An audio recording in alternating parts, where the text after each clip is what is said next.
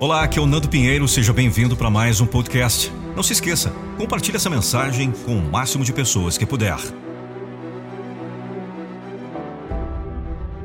Um texto de Alessandro Paiva. Narração e interpretação: Nando Pinheiro. Já vi coisas que muitos não viram. Estive em lugares, corredores que a maioria nem imagina passar ou ficar. Fui colocado em situações que, se eu não tivesse Deus, nem sei se teria suportado. Alimentar o lobo errado fica fácil nesse mundo absurdo em que vivemos, onde tanto se acham muita coisa, privilegiam um soberbo e, no fim das contas, ainda aplaudem um infame. Mas sabe o que é bom passar por tantas coisas e perceber certos detalhes da vida?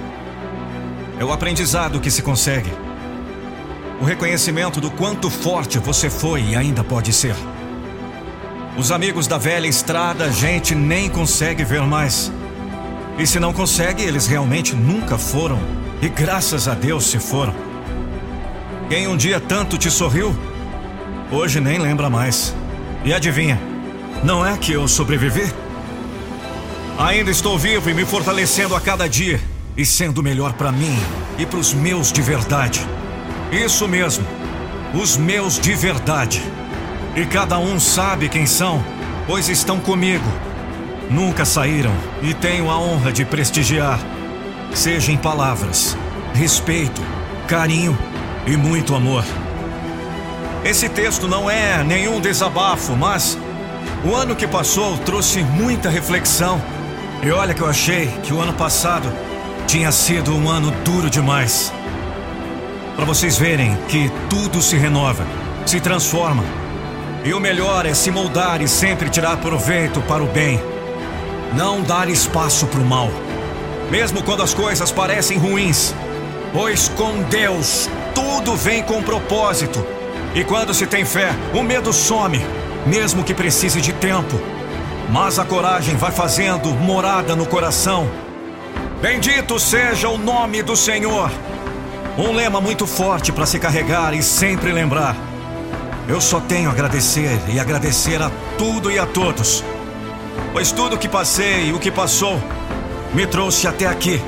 E sem tirar o meu sorriso de canto da boca, e nem a força que está em mim, para acreditar em um mais novo e surpreendente recomeçar. O mesmo recomeçar que você deve ter a partir de agora.